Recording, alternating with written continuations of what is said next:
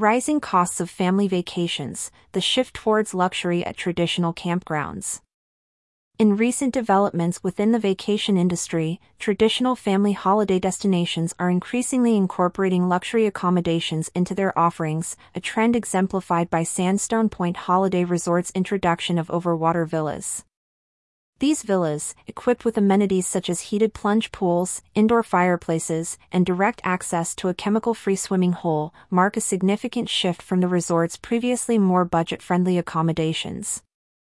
The resort, located in southeast Queensland's Moreton Bay region, has long been a favored destination for family holidays. However, the introduction of these luxury villas, priced at an average of $999 per night, with peak rates reaching up to $1,500, has sparked a conversation about the accessibility of such vacation spots for the average family. This pricing strategy stands in stark contrast to the traditional perception of caravan parks as cost effective holiday destinations.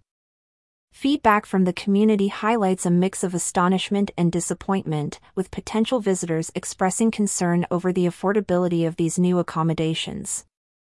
According to a report by KidSpot, comments on the resort's social media pages reflect a sentiment that these prices are not family friendly, with some comparing the cost unfavorably to international travel options that offer more comprehensive vacation experiences for a similar investment. The resort's move towards luxury accommodations is indicative of a broader trend in the travel industry, where destinations traditionally known for their affordability are diversifying their offerings to include high end options. This shift raises questions about the future of family vacations and the availability of affordable travel options for average income families. Industry experts and the resort's management justify the pricing with the uniqueness and quality of the experience offered by the overwater villas. They argue that these accommodations are designed for those seeking a premium holiday experience, suggesting a market segmentation within the vacation industry that caters to varying financial capabilities. Despite the luxury offerings, the resort maintains that it aims to cater to a wide range of preferences and budgets, with the spokesperson noting that the most budget friendly periods for booking the villas are midweek from May to August. This statement underscores the resort's attempt to balance luxury and accessibility, although the effectiveness of this strategy in maintaining the inclusive, family friendly atmosphere of the destination remains a topic of discussion. As the vacation industry continues to evolve, the introduction of luxury accommodations in traditionally budget friendly settings challenges the notion of what constitutes a family holiday.